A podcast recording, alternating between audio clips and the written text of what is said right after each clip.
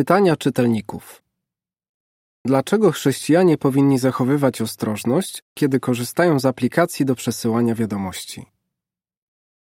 Niektórzy świadkowie Jehowy korzystają z nowoczesnej techniki, żeby pozostawać w kontakcie z członkami rodziny i współwyznawcami. Oczywiście dojrzali chrześcijanie pamiętają o radzie, roztropny widzi niebezpieczeństwo i się kryje, ale niedoświadczeni idą dalej i ponoszą konsekwencje. Przysłów 27:12.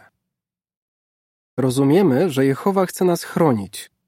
Dlatego nie utrzymujemy kontaktów z tymi, którzy wywołują podziały, są wykluczeni czy szerzą wypaczone poglądy. Bywa, że niektórzy bracia albo osoby mające kontakt ze zborem ignorują zasady biblijne. Pamiętamy o tym, kiedy wybieramy sobie przyjaciół. Ale dokonanie dobrego wyboru może nie być łatwe, jeśli komunikujemy się z innymi za pomocą urządzeń elektronicznych. Ostrożność jest szczególnie ważna, gdy w grę wchodzi grupa licząca wielu użytkowników. Zdarzało się, że chrześcijanie, którzy dołączyli do takich grup, ponieśli przykre konsekwencje. Czy możliwe jest zachowanie ostrożności, jeśli grupa liczy setki, a nawet tysiące użytkowników? Nie sposób wtedy ustalić prawdziwej tożsamości wszystkich osób ani ich stanu duchowego. Psalmista powiedział: Nie zadaję się z tymi, którzy oszukują, i unikam tych, którzy ukrywają, kim są. Psalm 26, werset 4.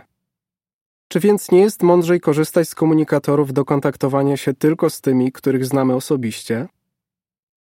Nawet jeśli grupa jest mniejsza, chrześcijanin musi uważać na to, ile czasu spędza na czacie i o czym rozmawia. Nie musimy czuć się zobowiązani, żeby odpowiadać na każdą wiadomość, bez względu na to, jaki temat jest poruszany albo ile czasu to zabiera. Paweł ostrzegł Tymoteusza przed osobami, które plotkują i mieszają się w cudze sprawy. 1 Tymoteusza 5:13. Dzisiaj łatwo robić coś podobnego za pomocą komunikatorów. Żaden dojrzały chrześcijanin nie zamieszcza ani nie czyta krytycznych komentarzy czy poufnych informacji na temat współwyznawców. Unika też rozpowszechniania i czytania sensacyjnych lub niepotwierdzonych historii. Za pośrednictwem serwisu JW.org oraz audycji JW Broadcasting otrzymujemy wystarczająco dużo duchowego pokarmu i wiarygodnych informacji. Niektórzy świadkowie korzystają z komunikatorów, żeby sprzedawać, kupować czy reklamować różne produkty albo oferować zatrudnienie. Ale trzeba umieć oddzielić sprawy zawodowe od wielbienia Boga. Kto chce, żeby jego życie było wolne od miłości do pieniędzy, nie będzie wykorzystywał kontaktów ze współwyznawcami do celów komercyjnych. Hebrajczyków 13:5 A co powiedzieć o używaniu komunikatorów do zbierania środków dla współwyznawców, którzy są w potrzebie albo ucierpieli wskutek klęski żywiołowej?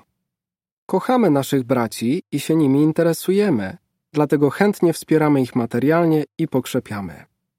Ale robienie tego za pomocą komunikatorów i tworzenie w tym celu dużych grup mogłoby zakłócić działania podejmowane przez biuro oddziału czy zbór. Poza tym nie chcielibyśmy sprawiać wrażenia, że otrzymaliśmy jakieś szczególne zadanie związane z troską o naszych braci. Chcemy robić to, co przynosi chwałę Bogu.